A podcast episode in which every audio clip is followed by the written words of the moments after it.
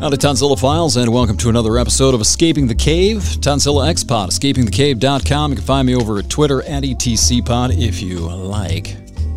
Also on Facebook, Facebook group over there too. I'm your friendly, cordial host, Todd. Thanks for tuning in. Thanks for clicking in. Recording date on this one is September the 12th of 2020. I'm joined again by Brian. I'm going to be doing this, I think, every Sunday. Release these episodes early in the week, uh, pretty much on a regular basis from here on out. This is the second time he and I have uh, joined forces for a podcast, and this one's fun. Turned out really well. We start out by uh, discussing the new documentary, The Social Dilemma. Hit Netflix last week. It talks about the dangers of social media and what social media is doing to us and how they're sort of manufacturing and engineering it. Not a perfect documentary. I'll get into some of the reasons why in the episode, but it's worth seeing. If you're listening to this podcast, you pretty much have to watch that, right? Go ahead and do that. And the conversation uh, sort of takes off from there and revolves around this perceptual divide involving how people see the world, interpret the world, perceive the world, and sort of mistake that for reality. We also discuss the process of digital detox, how hard it is for some people to extract themselves from the Zuckerberg matrix, and we begin to touch on possible uh, directions, where this is taking us, and some possible hard to find solutions. Let's put it that way. It's a good one. Hope you enjoy it.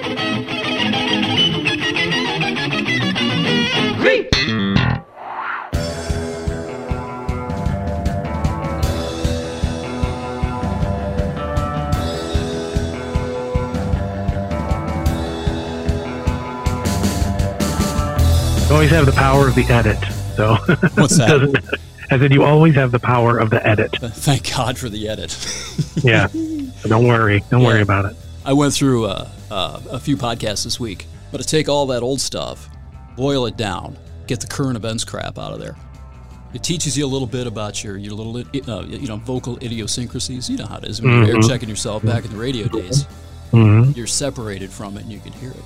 Well, I thought what you created from last week, uh, or maybe that was two weeks ago. Was that last week? Yeah, one Um, week ago. Um, I thought it sounded really good. I was like, man, I, I, I actually don't sound as much of an idiot like I thought I did. um, Far from it. you know, because just the way you cut it, it just sounds good and it flows very nicely. Yeah, thank you very much. Well, it was a good conversation though too, and Yeah, it was. It's interesting because uh, was it right after that that social dilemma thing dropped? Well, yeah, that. Let's. Yeah, Yeah. that was. We'll talk about that when we go hot. Well, we're we're hot. So We're hot. Should I have told you that? Sorry. See, You we're know. learning each other. I can, Um, I can start There's no, now. If there's nothing I can say that's that's embarrassing to myself. I've already embarrassed myself to the point of What are you talking about? What is that? What is just in life, in life in general, right?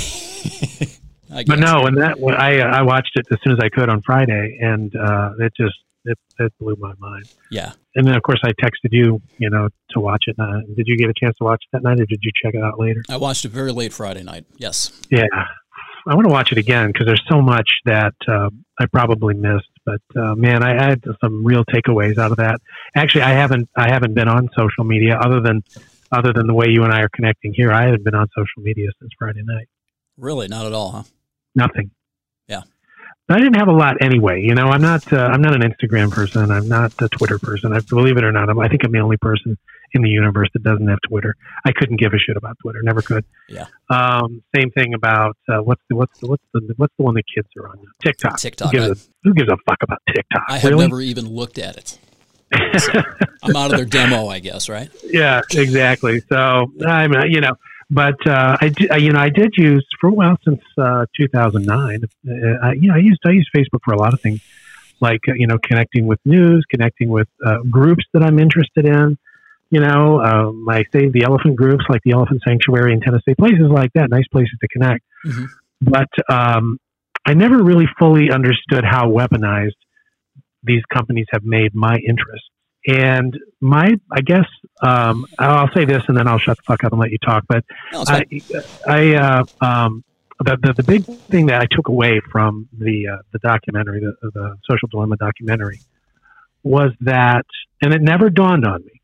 I knew it, but I guess it never really sunk in that we're all living our lives with different sets of facts. Yes. That was a mind blowing moment for me. If we all are living with different sets of facts, How we're having completely different experiences. How can we ever have a society? How can you share a reality? You don't. You don't share reality. Right. That's that's why we are where we are now. It's exactly well. It's a, it's a big reason why. I, I, I think I would push back on saying that that's the, that's the sole reason, but I, th- I think it it definitely contributes to that. Well, the reason we're there is because of human nature and what we what we're attracted to, our own tribes and our own. You know, uh, Mhm. you agree. You agree with me, therefore I like you. You don't. You don't agree with me. Well, I'm a little suspicious of you. Right. Um, and so, you know, it's human nature is the cause of this. But when you add in, um, at first, you know, of course, it started out with, I don't know, maybe, maybe the um, cable news boom, right? Where we were all able to choose a, a channel, and this is where I get my news. And they may be reporting facts, right? But it's their version of the facts. What are they leaving out that they're not reporting that's creating a virtually different story? Right. That's pretty much the definition of propaganda. Yeah, in a way it is, and it's the way they decide to uh, to report two to two of the same stories and completely, both completely factual, but with completely different contextual meaning, Mhm. right? So that started, and maybe that started back in the '80s or late '80s, early '90s, and then it became a proliferation. Well, But by the but by the time um, social media comes along, uh, and we can pick and choose where we get our facts, you know, w- from where we get our facts, then it's like now I'm living in a completely different existence than than than someone else. Right? Parallel universes, different parallel informational universes, different I used to- dimensions, really. Yeah, I used to say we all live in you know we live in two different countries together, right? We have a conservative country and a liberal country, and very little in between. Yeah. but it's it's it's a lot it's a lot deeper than that. You know, it was it was definitely that was sort of a first grade understanding of what's really going on. And I, I think maybe it's counterintuitive to think or to understand that the person who is pulling their phone out in another state or another town is Mhm. getting a completely different picture of the world through their social media account, through their Facebook account than you are. They are completely different. And I think everybody, I think most people, I'm not going to say everybody, but most people assume that we're all seeing the same things on this news feed. I used to think that. Yeah. Um, and, and, you know that okay, well, I'm getting this piece of news, then a bunch of other people are getting this piece of news. No, that's not true.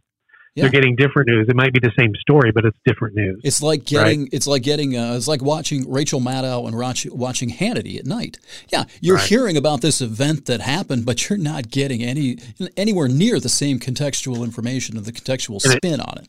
Yep, and it just creates this this this um, I don't know canyon wide division between us. It really does. We're not sharing the same facts. Exactly. That that is mind blowing. That's untenable.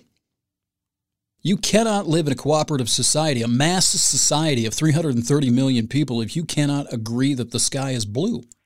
Oh no, fuck no, you can't. There, the society can't function that like that. We have to at least have some idea, some agreement on you know what set of facts we believe. That's what society comes from. I don't. Um, other, otherwise, you know, um, it's just I'm not. I hate to be one of those that's just you know the, the crumbling of society is inevitable. Why? But until we get this figured out, Yeah.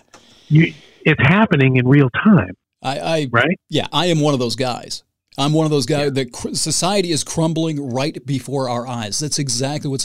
I've used this quote a number of times that there's a there's a fine line between cynicism and realism, and there's Yeah. also a fine line between hope and delusion. And if you look around the country, if you look around the world, just how it's changing and the path that it's been on the last 15 years, the path of this country, the path it's been on for the last 15 years, I don't know how you can come to any kind of non diluted conclusion of, uh, about where this is headed if something doesn't change quickly. Exactly, and I don't, and I'm not smart enough to know how to change that. I'm sure it has something to do with algorithms, which is math, which is not my thing, uh, which is why I majored in psych, right? yeah. Um, but uh, uh, it, it's it's definitely something that they can do to change that, right? At least, it, at least police the feeds. At least give us the same idea of, of same facts. Yeah. Um, you know, there was a time, and I and I hate to sound like the old fucker that's like, well, back when I was a kid, but the the, the truth is, you know, when we had three channels with three different, um, you know, news programs all at the same time, six and six thirty every night. Um, you had your choice between, you know, like Walter Cronkite and Roger Mudd, and and, uh, and I forget who the ABC guy was. Basically, they were all running the same stories. They might run them in a different order, but the facts were the facts right? And there was this. Remember this? Do you remember at the end of these news programs, the uh, the nightly news? At the end, there would be this thing that, that said editorial, right? Right, and they label okay, it as, okay. as, such. Now here's two here's two minutes of me talking about how I feel about the news. Right. Um, and that, but you knew it. You knew it's like, okay, here's Uncle Walty. He's going to kind of give us a little translation of what he knows about the news. But but you you had some sort of idea that what you had watched for the previous 28 minutes minus commercials was factual news, right? Mm-hmm. Now it's almost entirely opinion news. I don't know if that's a fact. I don't know if that's a term or if that's a thing, but it's what it feels like. Yeah. It's editorializing. It's 100% editorializing. Mm-hmm. And I find that it's really difficult to find straight news anywhere, right? Yeah. Where can I get where can I get some news? News Nation's new. Started at the beginning of the month. It's on WGN America. We've been watching it. It's on like I think eight to ten. That's it, and then they go back to in the heat of the night programming that they have the rest of the day. Oh, nice. They have billed themselves as being sort of without the spin, without the hype, without the outrage. I'll have to check it out. Well, I actually, you know, I actually did something astronomically crazy yesterday and subscribed to a newspaper. Can you believe it? yeah. Which one? of the free of the the free press, and that's a that's a great newspaper. So I'm just thinking there's got to be ways for me to get news. Give News Nation a sampling. I mean, it's like I said, it's not perfect, but it stands out for the lack of hype and the lack of the outrage peddling. For now, yeah, now, I definitely want to check that out. I've always yeah. been a fan of just going like as far as my news feeds go. I usually instead of going to somebody who's already distilled it for me, I've always been a fan of going to the, the, the feed services. You know, I'm talking about the wire services, AP, UPI, yeah, yeah. Uh, Al, Al Jazeera. I, I know that probably gives people anxiety because I said Al Jazeera, but it's a great news organization. In fact, they hired away a lot of the uh, the good straight news people from uh, from the networks here in the United States. So, yeah. so yeah. Um, anyway, that's a, and that's a great source too. So I like to go to those places to get the news before it's been distilled by uh, some talking head on a 24 hour news channel, right? right? Yeah, you've given but me. We don't have any. we don't have any defense against this stuff. Is what, I'm, what I, I, think is what I'm coming from. So not only did did we get, um, you know, I get this takeaway that that you know we're all living in a world of, diff- of a different reality because of our different facts but we have no real defenses against it just because of the way our brains are wired. Well, self-awareness so, would help. I mean, if, if people understood, and this is this is my whole the whole crux of everything that I think I'm moving towards is that there is a defense against this, but it's self-awareness, and we are so unaware of our own cognitive and psychological processes. I, I think I may have pointed this out in one of the chats. I've said it on this podcast a thousand times. The next evolutionary step has to be one of self awareness, where we look in the filthy mirror and see what the, the gargoyle that's looking back at us so we no, can change it. Yeah, you're absolutely right. You have to be aware of what's going on before you can do something exactly. about it. But if, but if you're not aware of it, so it's up to you know, I guess people like you who have podcasts like this and and the, this uh, this documentary, uh, you know, to kind of get out there and say, okay, everybody, this is going on. It's time to unplug from the matrix. There's a problem there. It's like Cypher. You use the matrix analogy. There's a there's Cypher in he he's taken out of the matrix and he doesn't like it. He yeah. wants to go back and enjoy his juicy fake steak. That's right. That's the problem. And I, am coming back to this. I mean, you can wait, raise all the awareness you want. You remember the Great Hack? Remember that documentary? Oh God, yeah. Yeah, that that was another one that you know mm-hmm. made a little bit, made a few ripples in the pond for a few days, few weeks, whatever it is, and now you've got this one. And then it went away. And then it went away, and now you've got this one making a bit of a sensation in certain circles, anyway. At least it's in the zeitgeist now. Right. Well, these people seems like they've started uh, they started an organization called you know like the Center for Humane Technology or yeah, something Tristan like that. Harris. You know? mm-hmm. Yeah, yeah, yeah. This guy. So, so that, that's that's a first step. But but I think some basic psychological knowledge, right, is is is really a key. And I, I somewhere along the line we stopped teaching this stuff. Um, and what I'm, you know, this is, you know, we talked a little bit. You and I have talked a little bit about operant conditioning, and and it's not you know it's not high level psychology by any stretch any any you know uh, undergrad psychology major can explain operant conditioning, and that is just a system of rewards and punishment. Our behavior, everything we do from second to from moment to moment, from microsecond to microsecond, is determined by a system of rewards and punishment. If I'm rewarded by something that's happening, something I've done, something I've said, something I've you know, uh, some behavior, that's reinforced. Right. If I'm punished by punished meaning um, extinguished or reduced, it doesn't mean you know smacked on the head. It, it just means that you know somehow the behavior's been punished. Then I'm not going to do that again. If I touch the stove and I get burned, I'm not going to do it again. Um, you know, it's sort of the next level of classical conditioning. Right. Well, but all this stuff, you know, video games, you know, which I love video games, but I noticed this about video games a long time ago. That stuff is just, that's just operant conditioning in overdrive. Same thing with social media right? It's just yeah. this constant reward and punishments and, and especially the rewards and the more likes you get. Uh, do this, I do this filter to my face and look how beautiful and, and you get all these wonderful rewards and you come back for it. You get that dopamine hit. Right. you just become yeah. a fucking drug addict, right? It's, it's, the dopamine drip thing that I talked about back in January or. February, whatever it was. Yeah, it's the dopamine exactly. reward or or and this is this is I mean you've given me a list of things to talk about here already. I'm, I'm, actually have my notebook out and I'm writing these things down as, as, we go along. But yeah, future episodes. Yeah, the dopamine drip uh, thing is um, it, it's huge. And you said you've been off social media since Friday. I closed my yeah. main account. It's open now, but nobody's in it. I have 15 travel people that never post anything. I'm having a little bit of withdrawal. We'll get to well, that. Yeah. Well, it gets worse. Um, that was what I was going to try to point out last week was that it, there is a physiological and psychological problem with that after I mean mm-hmm. and it lasts for a little while because you're used mm-hmm. to that dopamine hit you're used to maybe your cultural or social reinforcement if you've got a lot of news people who are reinforcing your echo chamber or whatever when you mm-hmm. cut that off you have ostracized yourself and yeah. you are sitting alone in the woods twiddling your thumbs what am I supposed to do now well, right? you you unplug from the Borg, and you know, yeah. then you've got you know, you've got to figure out. I have to think for myself, right? Yeah.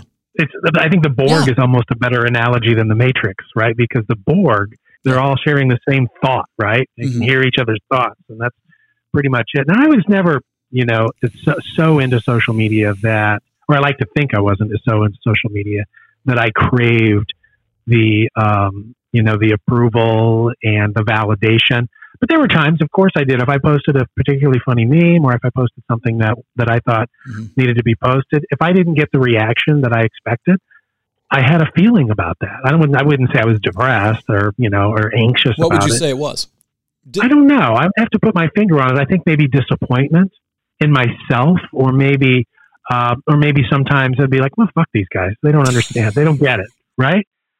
So, so that you're you're you, you're basically creating these these feelings out of thin air from from being in the Borg or being in the Matrix or whatever. Two fa- fabulous analogies for this whole process. Let's move backwards. So you and I come from a radio background. We've both been on air personalities. We worked mm-hmm. in a performance industry, and yeah. I talked last year about uh, performance addiction and how mm-hmm. people who go into the arts. Okay, you're on stage, you're on a microphone, you're behind a camera, whatever it is, you have a need to yeah. perform for people because you get something out of it. Sure, I'm still in theater because of it. Right. And right? it's the reward from the audience. Yes, you are performing for the audience. I am here giving the audience a wonderful gift of something. Okay, but that's only part of the equation. You're getting yeah. something back. You're getting that approval. If you're on stage, you're oh, getting yeah. applause. If you're at the radio station, you're getting phone calls. It doesn't matter yeah. if they're good phones, good phones or bad phones. They're listening to. As long as somebody's listening, they're, they're hearing you. And when I was doing the uh, stand-up stuff in Chicago, I got really interested in hearing these stand up comics at the bar after their shows, almost never on stage. Drew Michael did this on, uh, on one of his shows. I posted that clip, I think, two or three episodes back, uh, where they actually talk about this. They'll sit there with their beer and they'll talk about what they're getting back, how psychologically they, they scarred they were as children, uh-huh. and how, how they were bullied or picked on. And this is their way to get the validation, to get the approval. And when they yeah. don't get that, something happens. Something very yeah. bad happens. And the connection I want to make between what you what you were talking about with your post is what stand-ups would go through when they bombed. Mm-hmm. They're not getting that feedback from their the fans, from coming. their audience. And taken to its extreme, and this happens a lot, and I think this ties into drug abuse. I think it dr- ties into suicide among performers, high end performers, who can yeah. never fill that hole. It doesn't yep. matter because it's it, it yep. you can get that little hit. it's un, it, it's unfillable. Exactly. Right? You build a tolerance. So now you've set you've set this this baseline for how much dopamine you need to be satisfied, and then you have to exceed it or you're not progressing. Yeah, and you wonder why you get depressed, right? This is exactly what social media channels. Yeah, it really does, and it's primal. Yeah, it's not something that it's it's it's lizard brain kind of shit. You know what I'm saying? It's not like I mean, it, it's not a couple days in therapy and you're going to be fine. It's it's lizard. It's that it's that approval. It's that validation. It's that sense of who I am as a human being. And if, if you take that away, then who am I? You know, what, what am I doing here? You're an ostracized chimp in the woods all alone which sometimes isn't necessarily a bad thing. Human beings didn't evolve that way. Evolutionarily speaking, yes, it is. It is, and it's it's one thing to be a loner. I guess it's nice. I, I, like that phrase. I like to think that I stand apart from the world. You know that I'm an independent thinker and that I do things and come up with things and I, I behave independently of what anyone else thinks. But that only I can only make that argument so far. Yeah, for so I mean, why are you doing this podcast? Exactly. Right? So that's exactly right. It's all it's all part of the show, yeah. right? It's all part of the the performance. Ted Kaczynski um, was more of a he was more of an authentic loner than I am. Yeah, I mean, and I, and I, and, and I'm on the podcast with you for mm-hmm. much the same reason. I mean, you and I have always been the type that can just talk for what for hours about anything. By the way, our um, conversations for the listeners, our conversations typically sound like this. this isn't. This is basically what we sound like for 20 years. This is basically what we sounded like. Yeah. And um, they just decided to record them all of a sudden, but um, uh, you know, but it's the same thing. I'm getting the same, you know, uh, approval whether it's from your uh, your listeners or even if it's from you or, or you know, a little bit from myself because I, sure. if I say something that I think is is fairly uh, intelligent, I think well that was pretty good, Brian. You know, right? It wasn't bad. And there's utility uh, to that. I mean, people write mm-hmm. books. You know, Christopher mm-hmm. Hitchens got the same rush that we're getting yeah. right now to, to, maybe a different degree, but it, it works because it, if you have something that's not just masturbating on stage for the approval of the crowd. If you have something to share, channeling, I don't know if it's ego, that need for expression, whatever it is, that's how society progresses. We don't progress by sitting alone in our living rooms, writing in our notebooks, and then throwing the notebooks in the closet. Right. We share so how does, things. So how, how, but yeah, exactly. So, but but somehow social media, that amplification from social media, is uh, short circuiting that somehow yes. on a level that we're not equipped to handle. Yeah. Right, because we our, our, brains haven't done much evolving in thousands uh, and thousands of years 10, 10, 10 20,000 years, something, something like, that. that. Yeah, they say once we, I think I read once we became uh, agrarian, once we learned how to how to grow our own crops, our brains changed a little bit based on what we were eating. But um, uh, you know, for the most part, it's the same brain we've had mm-hmm. for, for twenty thousand years or whatever. Right. Um, and, and, yet technology is changing at, at a rate, um, you know, minute by minute that we're just we're just not equipped to handle. Right. Where our, our, our lizard brain just isn't equipped to deal with it. And so we get these feelings, these emotions, these hormone bursts um, that feel very real, like because they are, but what preceded that wasn't real. Mm-hmm. It was ones and zeros, right? Yeah. Over a modem. How do we unplug from that? How can we?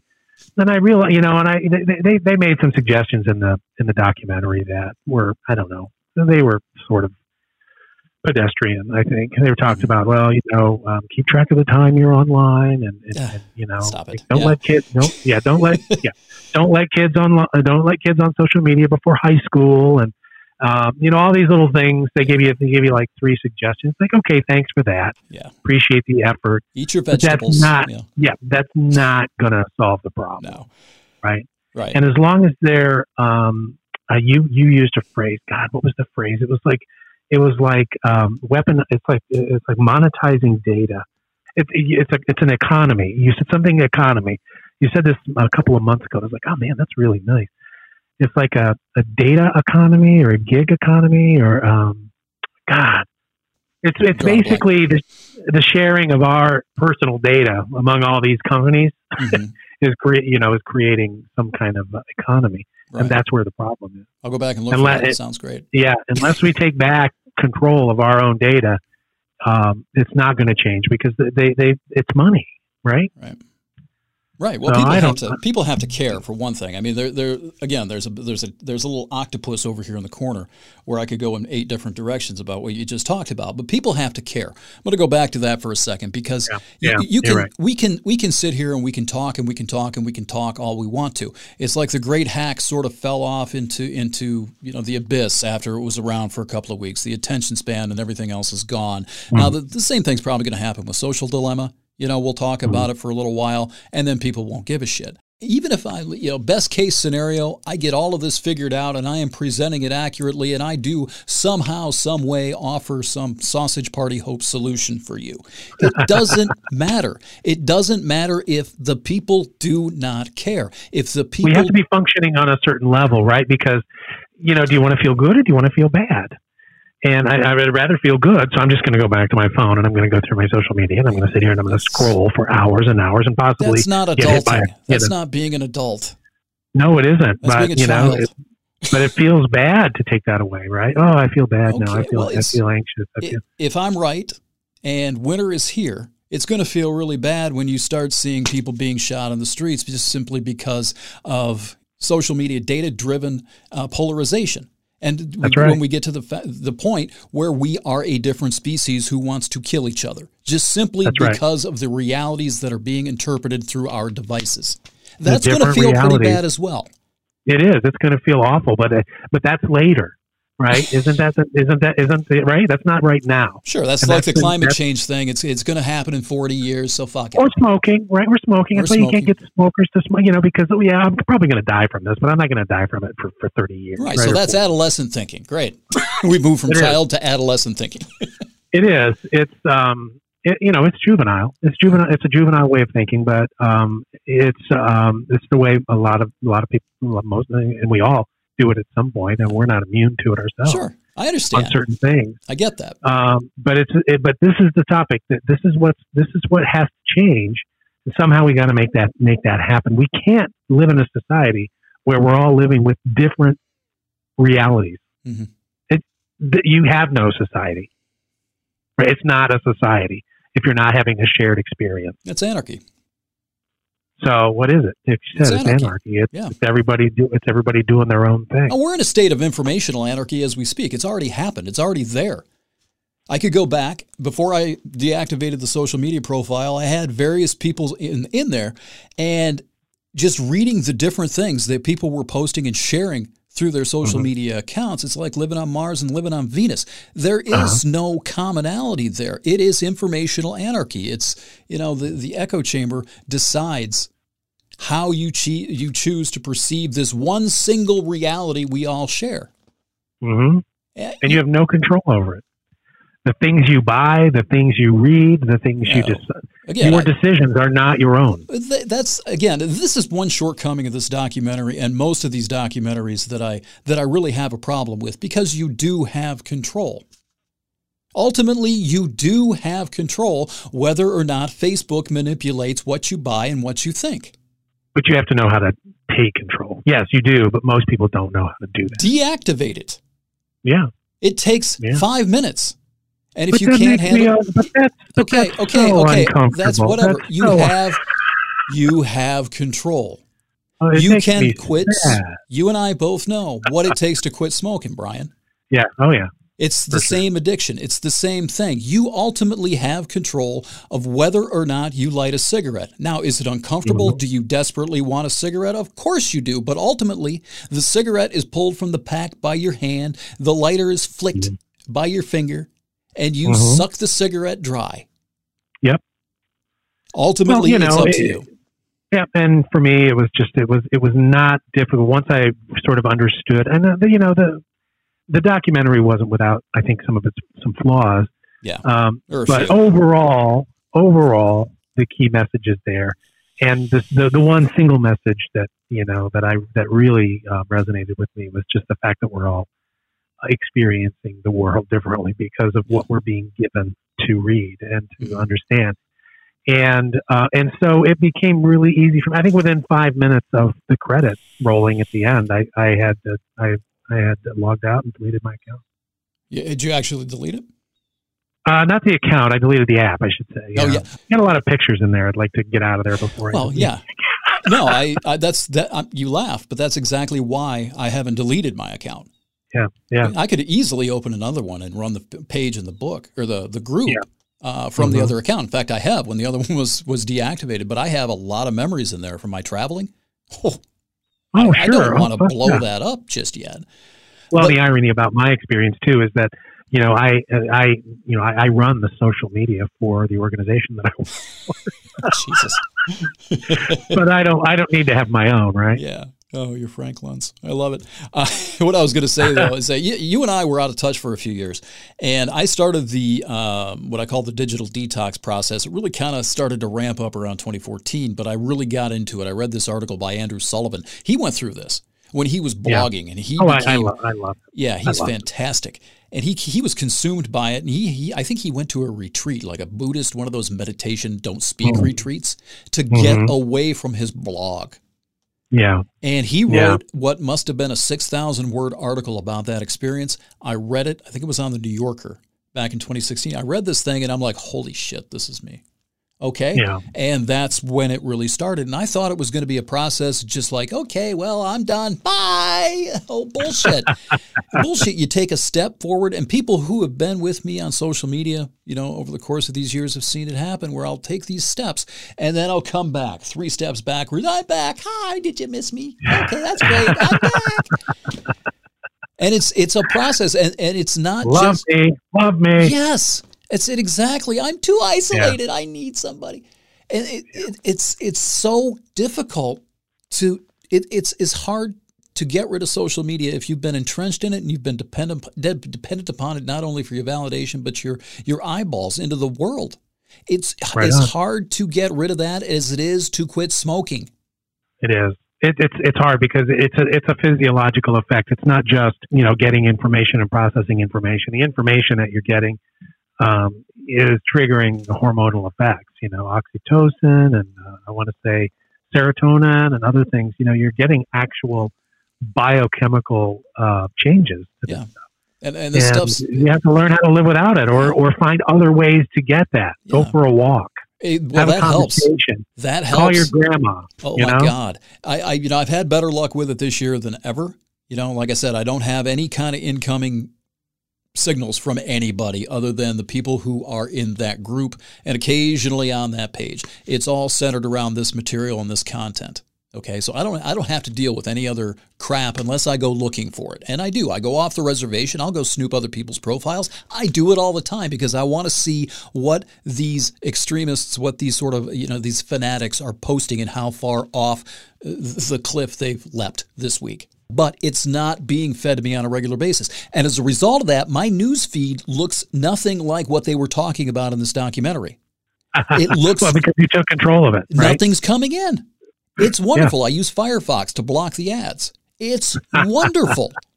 and it's a different experience now. I feel like I'm in control of it at least. But when I when I got rid of everything and I spent a month off of it, I was not prepared for about two to three weeks later of just feeling completely ostracized, self ostracized, yeah, alone, alone, yes. very alone. And it's relative. I don't have a big social group. We moved to Kalamazoo a couple of years ago. All of my old friends were radio people I'm not in contact with. I have nothing left in common with. Mm-hmm. All my friends, you know, that I grew up with, they think I'm a different species now. I can't relate yeah, to yeah. most of them. so who who is it I'm supposed to fraternize with? Believe it or not, you know, with my topics of interest and my personality, I'm not exactly relatable to most people. I can't go to the, well, the Elks and yeah, have a have a little chat with somebody. Yeah, but I, I, you'd be surprised. I bet you know you might have to you might have to tone it. I, oh, you might I might have to tone it down a bit. Is that what you're saying? Are you calling? It, yeah. Are you calling yeah, me flamboyant? maybe adjust the gain a little bit, but uh, you know, I think you could probably have a really nice conversation yeah. with somebody at the Elks. You that, know, that's not that's not being fair. I do have good conversations, but they're usually single servings. I mean, I, I yeah. admittedly and understandably, I will exhaust people, and I get that. but but the point is, and I understand that, and I can accept that about myself. But what do I do without this platform and without this medium? What am I supposed to do to socialize and get interaction and get other people's thoughts on this material without this platform? Right.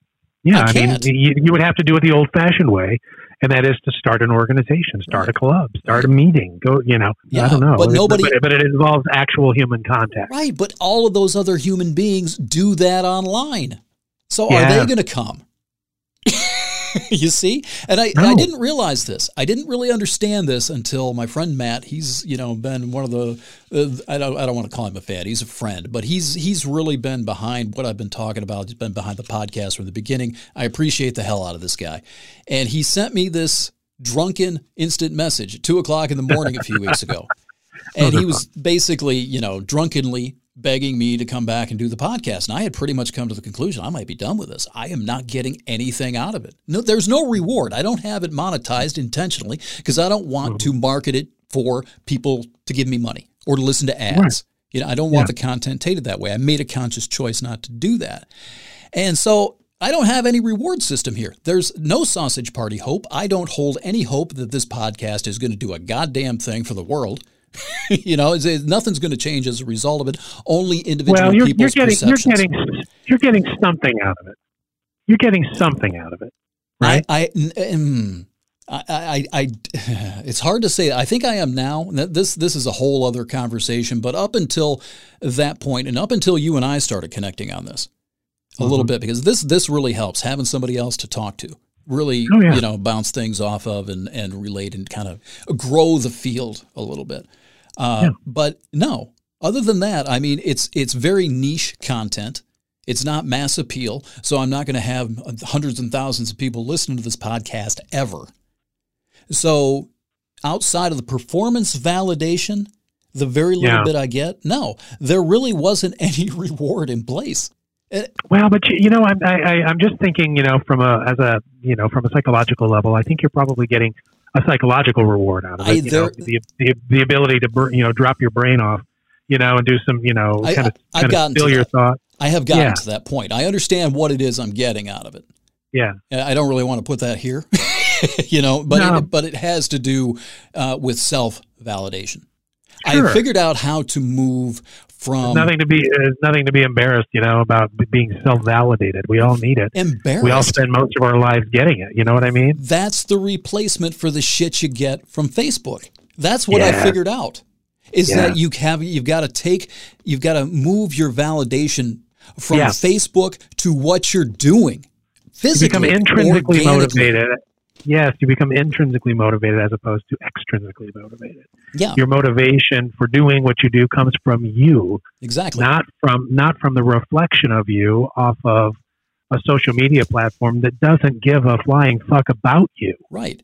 What you right? are when you're on social media, Bill Maher stole this from me. I'm convinced of it, but you are an avatar. you are a social media avatar. You are a digital yeah. project, projection of the organic self. And to replace yeah. the validation you get from the approval of that digital avatar you find online, you have got to become the human being that you pretend to be on the internet and yeah. actually authentically and organically uh, self actualize and get yeah. the reward from that. The self validation. I did this. I have accomplished this. I have achieved this without mm-hmm. having to depend upon being filleted by the digital crowd. yeah. Yeah, exactly. That's what I that's came so, up with. That's so spot on. Yeah. yeah. No, that's perfect. And now, really, I guess I'll, I, have gone that far. That's what this podcast does because I've taken the material that I've been working. I've been working on this shit since you, well, since at least 2009. That was the crux of it. That was the seed of it. Right? Oh yeah. I've been dealing Oh, with yeah, it, that sure. all the traveling, the hitchhiking, the backpacking stuff I did in Latin America. All of that sort of feeds into all of this.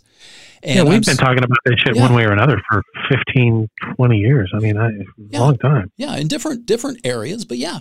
Mhm, And so that's that's kind of what I'm seeing. And when when you and I started chatting about it, I saw that you had moved really enthusiastically into this field, and then I saw the social dilemma. I saw this uh, the great hack thing. I've been ahead of the curve a little bit. mhm. That's kind of how I see this. And I think people are starting to slowly open their eyes to the things that I thought I was just they thought I was just ranting and raving about for the last couple of years. Yeah, it's the Wizard of Oz, man. Pull the curtain back Yeah. and see who's controlling the wizard. You know, Yeah.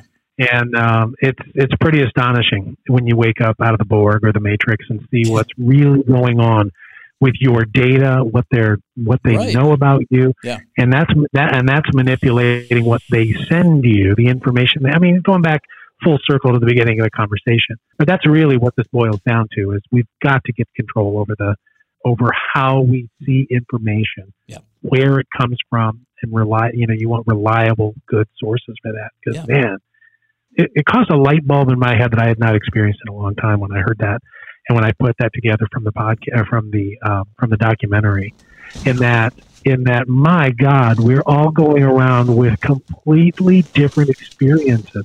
Our realities are different, It's like driving on the interstate with different laws of traffic. right? You know, you've Right. got one That's side, one guy That's who passes on the left, the other guy passes on the right. Eventually, you're going to collide, right? Perfect, perfect analogy. Green means uh, green means stop, and Right. red means go. Yeah, Con- conflicting and competing one-way signs.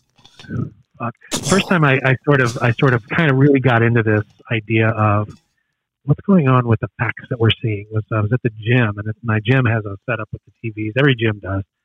And I always like to choose the elliptical that has CNN on the left and Fox on the right. And watching and Yeah. and watching both of those networks cover news and deliver facts in a completely different way and completely different facts or what they decide to cover, right? And I was, you know, and it kind of lit a light, a little, little, little candle at that point. I was like, what's, what's really going on here? I mean, I just understood Fox is kind of conservative, CNN's kind of liberal, a little bit more center, MSNBC is overtly liberal.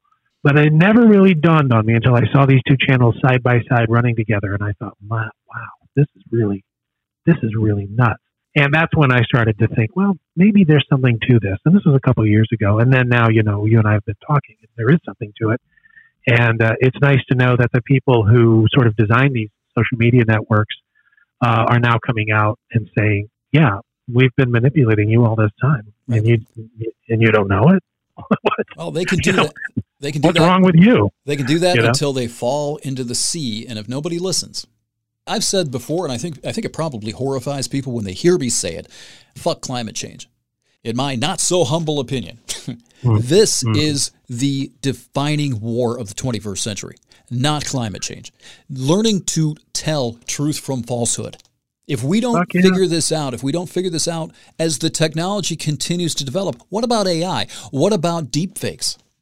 Deepfakes are close. Within a year or two, we're going to start seeing deepfake videos. You're not going to be able to tell if they're real or if they're fake. Tell the difference. Yeah. Well, uh, You know, a friend of mine pointed out that the AI is going to be so indistinguishable. They'll be able to come up with AI bots that will just funnel things into your feed. You will not be able to tell. This is going to be a computer crafting this.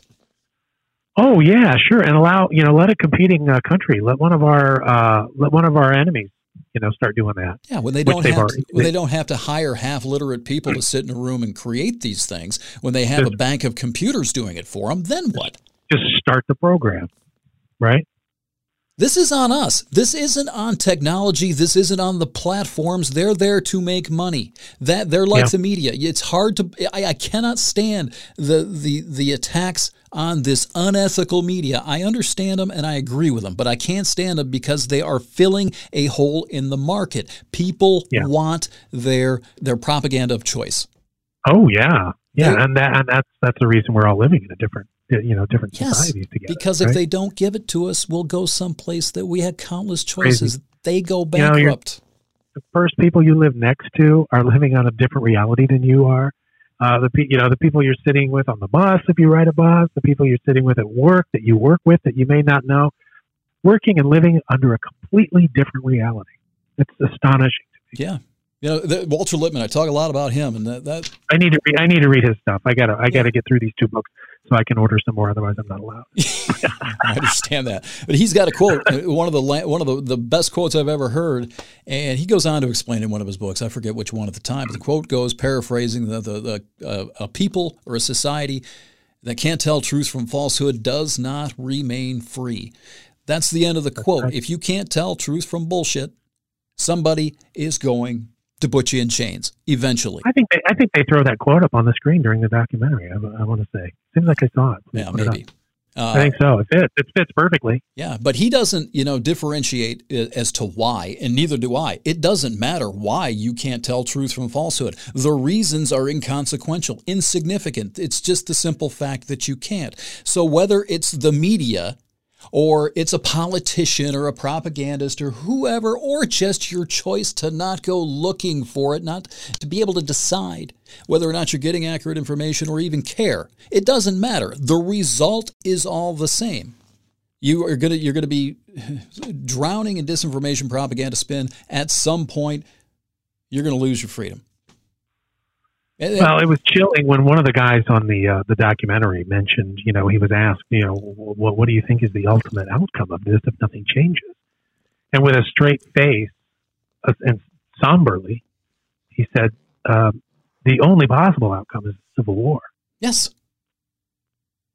And that I don't mean to be that guy. I'm not trying to be an alarmist. I, I am but I'm, I'm trying to follow the logic, right? I'm trying to follow the logic, and the logic is there. I appreciate, you know, your right. optimism. That's one of the reasons I love having you on this show. It balances me out. I really do. But I, I, I, and don't don't lose. I'm that. your little dose of Prozac. I'm happy to do. No, it, no, right? no, no, no. You're my little dose of sunshine. Oh, okay. but I, I honestly, I, I need you to show your work. If you don't see it headed that way, I mean, there were two cops ambushed in Compton over the weekend. Yeah. Did you see this afternoon? Then I, the I, other side shows up at the hospital, barricades the entrance to the emergency room, screaming, "We hope they die." Yeah, yeah. You've seen what's happened in Portland. Yeah, it's gone over the edge. Show your work, Brian. I mean, if you don't see it headed that way, what's stopping it? You, you know, you almost have to see it. How can you not see it? I mean, I, you know, I'm an, and I'm, you know, believe it or not, I'm an optimist, right? I'm a very optimistic person but it's really hard for me. So I guess when it comes down to it, we have elections, hopefully that we can we can we can participate in. There are ways that we can participate in our local government that can maybe do something about this. But there's there are reasons that we hear things like you know when COVID happened, when when it was finally declared a pandemic, and there were reasons that gun sales went through the fucking roof, right? Yep. Um, because people get scared, and when people get scared, they start killing each other and that's that to me is is, is, is that's really terrifying. I think we need, we don't I don't know I don't know that we necessarily want to be arming ourselves. We need to arm ourselves with information and um, in compassion, but I just don't know how to think about the future of the country unless we make some really dramatic changes. Yeah. Well, I I, I, I, I've been looking for this. I've been looking for this path. Uh, Sausage Party Hope. it's, yeah. it's, something that one of the very first things I put out when I resurrected the show back in 2018. It's this this thing from the movie Sausage Party. I actually gleaned a, a, a sliver of wisdom from a cartoon, vile, vulgar cartoon movie a few years ago, and that was it. Where you've got to give people hope, where you can stand up on the on, on the on the stage and tell people the truth, they'll flip you off. But if yeah. you wrap it in a burrito of hope, yeah, you got to you know, have hope. Bullshit or not, whatever, yeah. then you can start to, to bring people along. I can't find that. I cannot, for the life of me, I'm looking for it. I have been trying to poke holes in my cynicism and my dystopian thinking for two years, and every time I try, it's just like, who are you kidding? I always, I always lean on the idea that given enough time, and um, I guess I hate to say information, even though we're all, eh, I don't know, I guess it doesn't make any sense anymore because we're all living under different information. But, I, you know, what I like to try to believe is as a society, what's left of it, as a collective, the 330 million of us tend to make the right decision over time. We didn't last time, you know, with this current administration, which is a direct product of social media manipulation. Um, and this and this idea that we're living under different realities. That's why we have the president we have right now. It's exactly why. Um, but you know, like anyway, I'm kind of getting myself lost in my thought. But I, I always I always like to try to believe that as a as a whole, as a population, we tend to make the right decision. We fuck it up sometimes. We're not 100%. We don't have perfect batting average. But overall, we tend to make the right choice. And I'm hoping that that happens um, this election day and many election days going forward. I'm hoping that the self actualized among us see what has happened to us in the last four years and do whatever we can to never make that happen again. I, I appreciate where you're coming from. The, the thing that, especially that last sentence, I mean, it. I want to get on board. I want to hop on the SS Minnow and I want to head to the you know the desert yep. island and live in paradise yep, with you. It. I really Let's do. do yeah. but yep. but I keep thinking even if Biden's elected, even if we we throw this guy out of office, voting fraud, voter fraud, mail-in oh, fraud. He's setting it up already, isn't he? Biden did the same thing though. Came out saying earlier this year that Trump was going to steal the election. So now the, the far left is going to think that Trump interfered in the election or fixed the election somehow if he wins. You can't yeah. have a democracy if you don't have the perception of a legitimate electoral process you know, you can't have a democracy without conversations. We're not having conversations anymore. We're just shouting at each other. Hitler versus Hitler. That's what Matt, Matt yeah. Taibbi, that's how he phrased it in his book, Hate Inc. Yeah. I got to read that book. I love that guy. Yeah. He's got some really good stuff. It's really good. Very good. His podcast is terrible. I love oh. the guy. Ah. He's one of three people that I absolutely adore everything he writes. I like seeing him on on very you know when he goes on Bill Maher. He's fantastic. Yeah. He's just a, oh, a yeah. wonderful thinker in my opinion. Anyway, but I yeah. can't stand that podcast. Oh, so, oh, you don't like it? oh, that it's half him because he's trying to be too funny. Oh, okay. You know, and he kind of takes and away. He's not. From, he's, he's not really a funny guy. Oh, he's hilarious. He's his he's, writing is hilarious. He's but I mean, I'm just saying, like when he's yeah, yeah, but when he's trying to be funny, trying, and he's got this co-host that her voice. no, I can't. I can't. I can't stand it. But uh, yeah, I right. wish I could. But he's his writing that book in particular is he's he's taken an insider perspective, an insider view because he's a journalist, and he's taken this insider sort of attack on the media, and it, it basically is a three or four hundred page uh, report on my Media 101 podcast. They are selling you uh, what you want.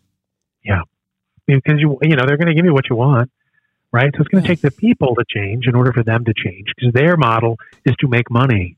Exactly. Gather ears and eyeballs. Exactly. That's but that's social media's model as well. So why, if yeah. the media is not going to change, why would social media change? And if that's the case, would you, would, would you regulate it? And how would you regulate it? I would, what would you do? I, you know what? If it were me, if I were king, I, have I've said this before. I would get rid of it. If I Just could, no. I, I, would I would walk into Facebook's headquarters, take the people out, and blow the place to the ground. Well, I, I, can't advocate for that. But I'm not I, advocating would, it for. I'm, I'm not advocating uh, for me being king. I would, you know, it's like um, you know, we've we've made other things that we thought were healthy. Um, we've regulated them, right? Or we thought were good for you. We regulated. You know, things that people can OD on, like social media, have been regulated. So I, I you know, I just don't see why our legislators have right. such a hands off. Why, why do we have such a hands off approach to social media? And the problem is in, in your face. They show you on the documentary on, on, on the social uh, dilemma that. Um, they, they, there have been hearings, right? They've, they've been to Congress and talked about this stuff. I think Jon Tester from Montana yeah. said it. So this scares the shit out of me. Yeah, I, he said that on, you know, yeah. in Congress in his chair. This scares the shit out of me. What can we do? And you know, nobody really seems to well, want to. I'll tell you, wade into it without blowing the place up. Fine, I'll come off that for a second. You can still vote for me to be king, though. That would be fantastic. Write me in this November. Uh, With Kanye. You and Kanye. yeah, the Todzilla Kanye ticket. Woo! Uh, that sounds great. One thing that I that I would do, I guess, short of that, to me, the first thing that comes to mind is accountability and getting rid of the anonymity of the internet. If you had to attach your name to everything that you shared, everything you posted, and it could be seen by everyone in your life without being hidden. Yeah. No, that's that's not bad because there's some Yeah. vile fucking people on there, man, and they say some some really nasty shit to each other. Yeah, and yeah, and then they go back to work and they're nice as pie. You know, and they're nice, and it's Yeah. and, you know, and it's you know somebody who's just real sweet. The person who brings the chocolate chip cookies in on Monday morning, Yeah. and turns out you know they're this this horrible human being on social media. Right. That's a, that's a shadow self conversation. Write that down for a later episode. which one? the shadow self. The shadow self, yeah. Oh, I dropped my pen. You'll have to write it down. I can't reach my pen.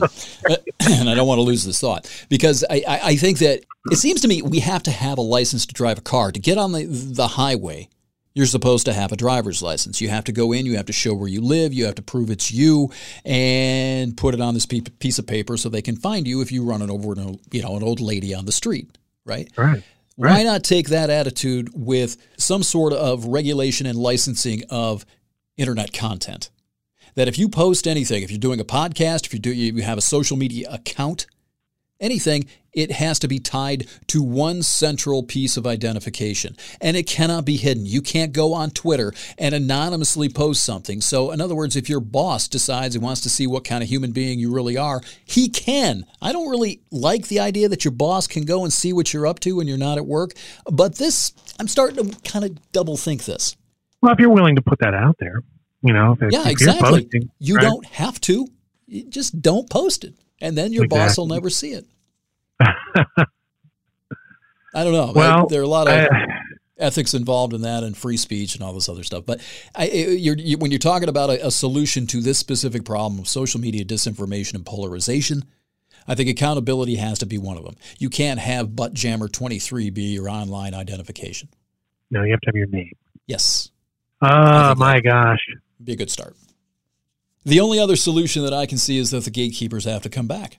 We have to get back to that point you were talking about earlier. That's that's what you were referring to with you know Cronkite and Mudd and uh, Dan Rather, whoever else. Is that journalistic integrity, and those people exist. They're out there. Yeah. But there's no you. You don't have to qualify to be a blogger and Right, to tell exactly. people that you're. You know what I mean? You don't have to have any. You don't have to have any education in it. You don't have to have any. Um, you know, any education in the ethics of journalism and what it means to share terrible information. I mean, we went through this. We went through this in 19 was it 38 with the War of the Worlds and and Mhm. Orson Welles. This is the prime. That's that that that's that era's version of kind of what's going on now. oh, Except it's going on every day, constantly in our in our heads, that right, is and in a our feet. great analogy. I never thought about that. This is War of the Worlds. In fact, we have a title. We have a title for the podcast now. Thanks. We have a title for the podcast. Thank you, uh, H.G. Wells, and my, and my hero Orson Welles. But uh, not then they're not related, by the way. um, but uh, um, you know that's really what it is, and it's and that's what caused the uh, regulation very shortly after a simple radio broadcast that scared the shit out of a bunch of people on the East Coast. Regulation came out saying, you know, we got policy in the government that said, look, if you're going to if you're going to couch something as news, this these are the standards that you have to have in order to do that. And if you're not going to do it, then you have to call it something else. And that that came out that came out of that broadcast. But then it all kind of went to shit um, with the uh, with the new Communication Act. I want to say of uh, 1996 that uh, you know that basically deregulated everything and made it a free for all again destroyed our industry. and it destroyed our industry and it made our made made it unfun to be in. You know, when I got in the when I was in, in the business, not to go on about this, but when I got in the business, we were still playing records, man. I was I was playing forty fives, putting them on a turntable and cueing them up, you know. Yeah. And um, and then it became you know sit down for twenty minutes and record a four hour show and then go do something else for the company that you didn't sign on to do. I don't know. It, it wasn't. It was. It was. It was just a shadow of the business that I fell in love with back in the uh, 80s and 90s. And uh, all computer operated and, and everything is just done, dictated by someone that lives thousands of miles away from you that has no idea what's going on in your town. But if, you know, if it doesn't show up in the numbers, if it's not statistically significant, then we're not going to do it. So Yeah. that that's what came out of that. And I could we could we could have we could have an episode on how much um, how disappointed I am in in the broadcast industry. But I was just thinking that. I was waiting for for a chance to say we should do an episode on radio. we should, we should, because I had some feelings about it, and we were both pretty good at it. We knew a little bit about it, and and I think it would be an interesting show. But yeah, um, uh, back to this one, you know, I'm just, I'm just, I, I guess th- there has to be an answer. I don't know what that answer is, um, and I'm not afraid to be vulnerable and admit that I don't know what it is. Yeah, I don't either. How we're gonna, how we're gonna fix social media so that we're all at least, we're all at least getting the same facts, so that we can make educated choices about what we believe about those facts. But at least they're the same facts, right? You don't get to have your own facts. Well, right. you do now. no, you don't if you can set up your feed so you do that's the whole point of this facts. conversation if everybody has their own facts they are not the definition of those things is not a fact they're not factually factual you know yeah I'm not a relativist when it comes to reality. I hate re- you know these people that have their own my reality, my oh, truth. No, yeah. Fuck you. Oh, no, God. no, you don't. Oh, There's one no. reality. We have perceptions, we have interpretations, but we have right. words for those two things. Reality isn't one of them. You're absolutely right. so I don't know. Maybe, maybe maybe one of these conversations, one of these days, we'll stumble across something that we can do about it. But yeah. In the meantime, I think I would just encourage people that are listening to your podcast to check out that uh, check out that documentary. I have no financial uh, interest in it or whatever. It really it really flipped a switch for me. You know, we always kind of know. Especially, I think your listeners are probably savvy enough too to kind of know that there's something going on but these guys really lay it out for you and, and, and put it in terms that uh, really light the light bulbs in your mind and and uh, and give you the uh, motivation to make your own changes. You brought up uh, speaking of documentaries, you brought up climate change a little while ago. Have you checked out um, Planet of the Humans yet? No, you told me about that. I had never heard about check it before. Check that one out too. yeah, it'll blow YouTube. your mind. It's yeah, it's on YouTube, free to watch. Um, you, you, the, the most astonishing thing is is it's a Michael Moore production. Uh, he didn't direct it. He didn't. He didn't make it. He's the executive producer, so I think he just paid for it. Um, it makes but, me uh, skeptical. I don't. I'll, well, I'll give it a I chance. Don't, I don't know. I don't know. Give it a chance. Give. I'm not going to tell you anything about it until you watch it. I think it'll blow your mind. I'll check it out, despite the fact it's from Michael Moore. I used to love him uh, too. I have evolved. He went a little. He went a little off the deep end, but he did predict uh, Trump in 20, uh, 2016. Yeah, so did I. Yeah. Yep. You I was, did. I did. I was in Peru, and I uh, was in I was in denial right up until like ten o'clock election night, and then I uh, I think of Ohio went and I went to bed.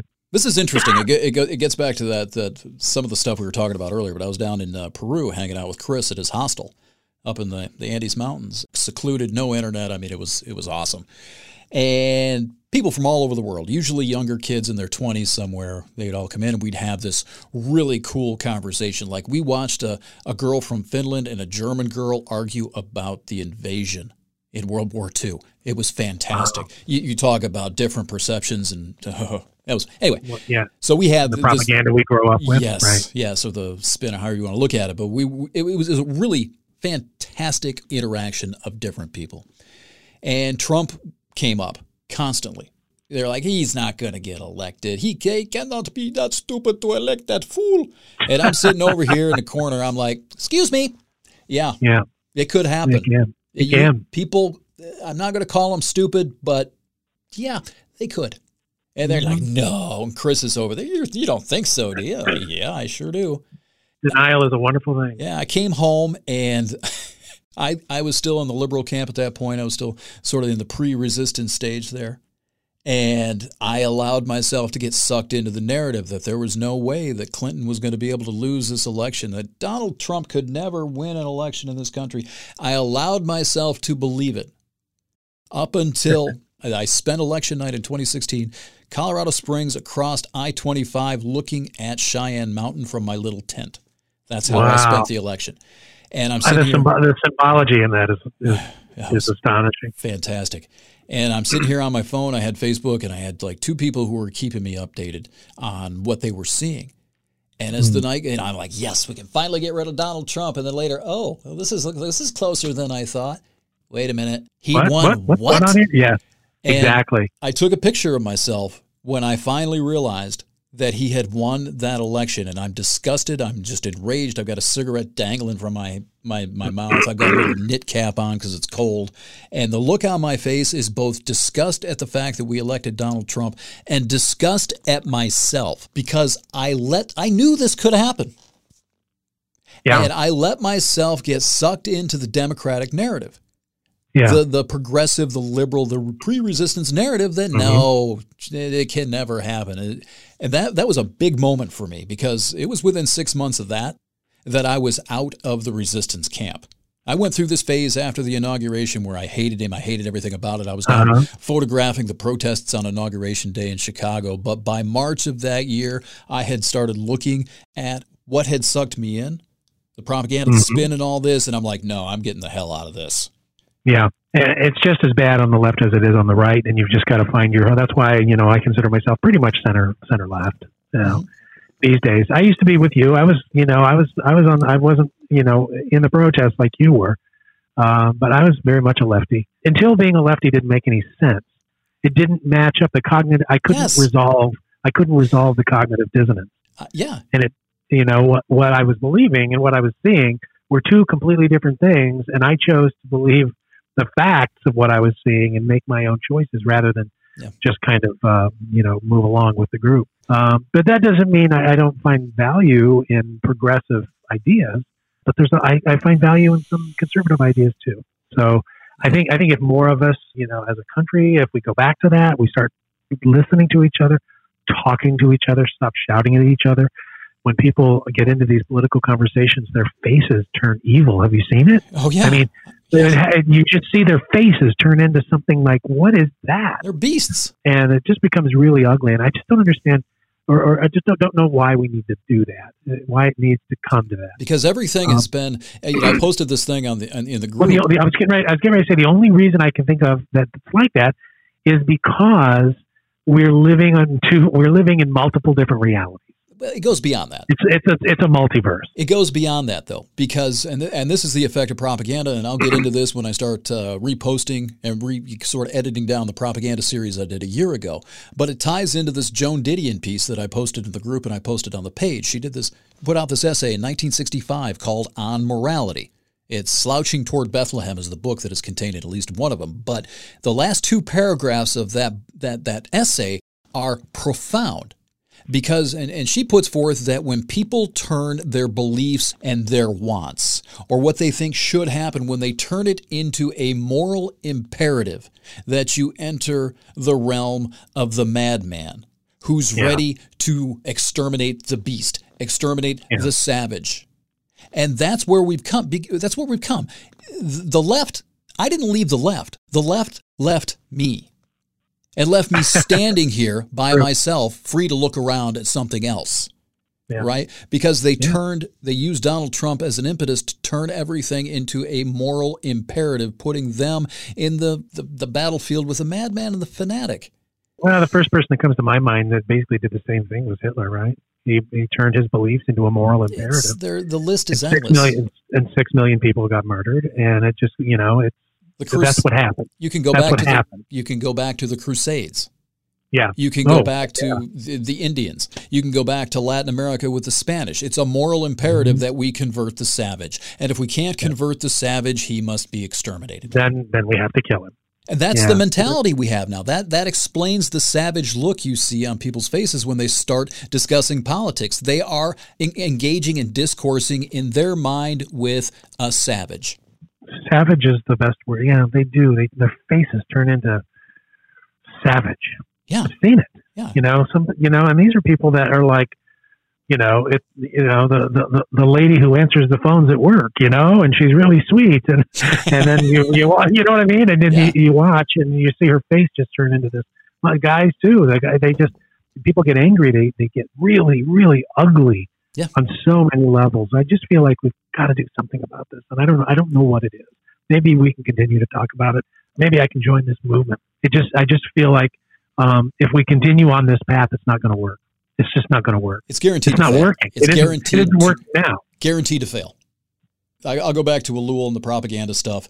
And when you when you get into that moral imperative, you, what you're doing is you're elevating yourself, putting yourself on this pedestal, giving you know, providing the group moral certitude. He uses that phrase over and over and over and over again in that book, mm-hmm. where you mm-hmm. are elevated with that moral certainty.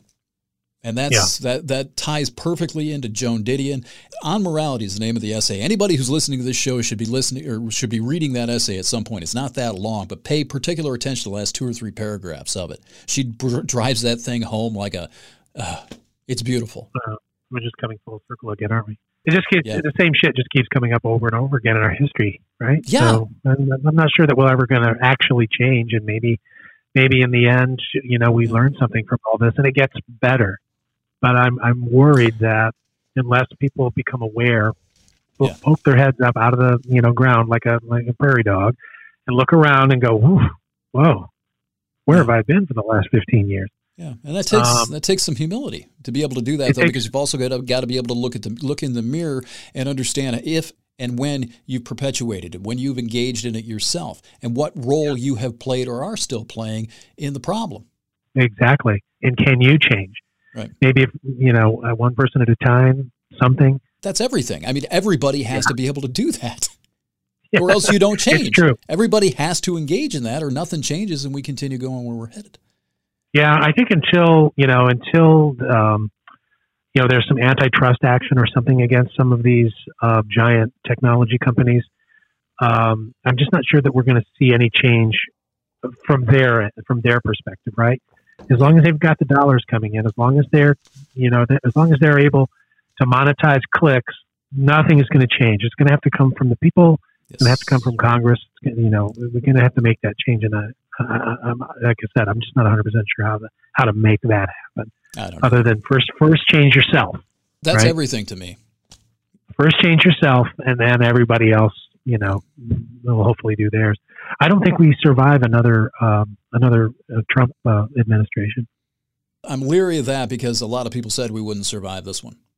I mean, yeah, true. I mean, I don't mean like the you know the country's going to crumble. I just mean that what comes out of the other end is going to be a different country than what it is now. It's already pretty different than what yeah. it was in 2016. I, I, don't know that it matters, Brian. I don't know that if Biden's elected, that what comes out, what if you think that the right wing has already gotten fanaticized itself to its limit, you're crazy. If Biden gets elected in a close election with the howls of mail-in fraud, voter fraud, oh, yeah. it, how much further is the right going to radicalize itself under a Biden administration? And if he dies and Kamala Harris becomes president, how much worse is that going to make it? And vice versa. What, exactly. You know, what are the woke, what are the woke flakes going to do? And you know, and all this kind of. Yes. I just don't. That, this is the problem. We're just sort of describing what we've been talking about for for about the last hour and a half or so, and that is that, that is nothing changes until we all start looking at the same reality. Yeah. To drive this home, I guess we should probably wrap. We're a little over an hour now, but I, I to drive this home, as far as the documentary goes, Social Dilemma, it's on Netflix. It's excellent. Watch it, especially uh, as far as the uh, the content on how they are manipulating you and how they're using your data against you to basically get you to react how they want you to react, buy things, look at things, and all that stuff. But the one point that I want to drive home on this, and they don't do it, they fail in it, and I, I understand why, but they do not put the onus upon us. They think that tech is going to save tech. They think that the platforms have to evolve and have to, evolve's the only word that I can think of, save us from themselves. I think it has to come from us. It's the people. It's always been the people. If you want your media to change, the people have to demand a better media. If you want Absolutely. social media and if to you're change, not, you know, if you're not paying for it, you're the product. Exactly. What's the other way they say it? If you're if you're uh, if you're not at the table, you're on the menu. I haven't heard right? that one. That's good. I yeah. If you don't have a seat at the table, you're on the menu. Exactly. So take yourself off the menu. Precisely. Do it. There's a lot of other things that I wanted to talk about. I mean, uh, again, the we'll do maybe a year's week. worth of podcasts we can do. Yeah. yeah. Yeah. Yeah. You have a ton of these. You can probably cut two out of this one. yeah, we're going to keep this one like it is. I like it. Yeah. Yeah, a little over an hour. I've, I've done two and a half hours on this podcast before. Really? Yeah. My, oh, my listeners are, uh, they're a special breed. They have a uh, have highly some, developed. You huh? You have some patient listeners. I do. I think, I, I like to think it's because I am a compelling host. Oh well, there is that. I don't think I think it's charity. when I came back to the United States, I decided that if you could use propaganda for war, you could certainly use it for peace. And propaganda got to be a bad word because of the Germans using it. So what I did was to try to find some other words. So we found the word counsel on public relations. Ladies and gentlemen, the Network News Hour with Sybil the Soothsayer. Russia, Russia, Russia, Putin, Russia's Russia, Russia, Russia, Russia, Russian, Russian, Russian, Mata and her skeletons in the closet. Our press secretary gave alternative facts. Alternative that facts? Tonight, another segment of Vox Populi. I'm sorry. I just love my country. And starring the mad prophet of the airways, Howard Beale. The way you do it. Woe is us! We're in a lot of trouble! Because you people and 62 million other Americans are listening to me right now. Because less than 3% of you people read books. Because the only truth you know is what you get over this tube. Right now, there is a whole, an entire generation that never knew anything that didn't come out of this tube. This is the gospel, the ultimate revelation. This can make or break presidents, popes, prime ministers. This is the most awesome goddamn force in the whole godless world. And woe is us if it ever falls into the hands of the wrong people. And that's why woe is us. That's why woe is us. Facebook is an idealistic, is an idealistic and optimistic company. People really forming these tribal identities on Facebook, where you will see people getting into big fights. Or to spread misinformation. Spread misinformation when the largest company in the world controls the most awesome goddamn propaganda force in the whole godless world, who knows what shit will be peddled for truth? Welch drove all the way from North Carolina to self-investigate Pizzagate. Self-investigate Pizzagate. Listen to me, listen to me. This is a goddamn amusement park. It's a circus, a carnival, a traveling troupe of acrobats, storytellers, dancers, singers, jugglers, sideshow freaks, lion tamers, and football players. We're in the boredom-killing business. May I tell you something about your something about yourself? You are well above average in education and intelligence. And you have one characteristic that's rather encouraging to me. You are not easily persuaded by advertising. Helps guys with ED get and keep an erection. Well, if you want the truth, that ain't working. Go to God. Go to your guru. Go to yourself. Because that's the only place you're ever going to find any real truth. But man, you're never going to get any truth from us. We'll tell you any shit you want to hear.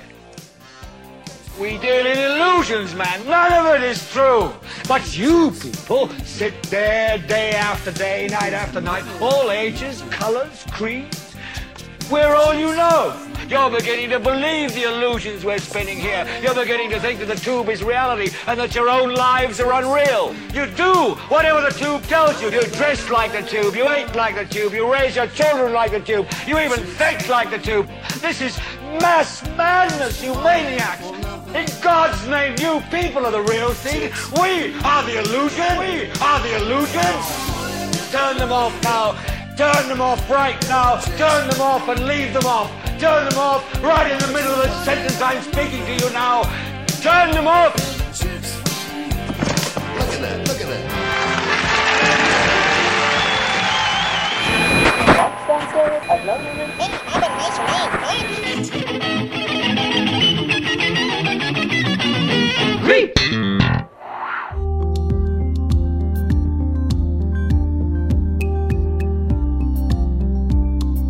Well, there it is. Episode number 87 of the Escaping the Cave podcast. EscapingTheCave.com is my website. A couple of things that I wanted to get to today, uh, but didn't, and I'll probably delve into these topics in future podcasts.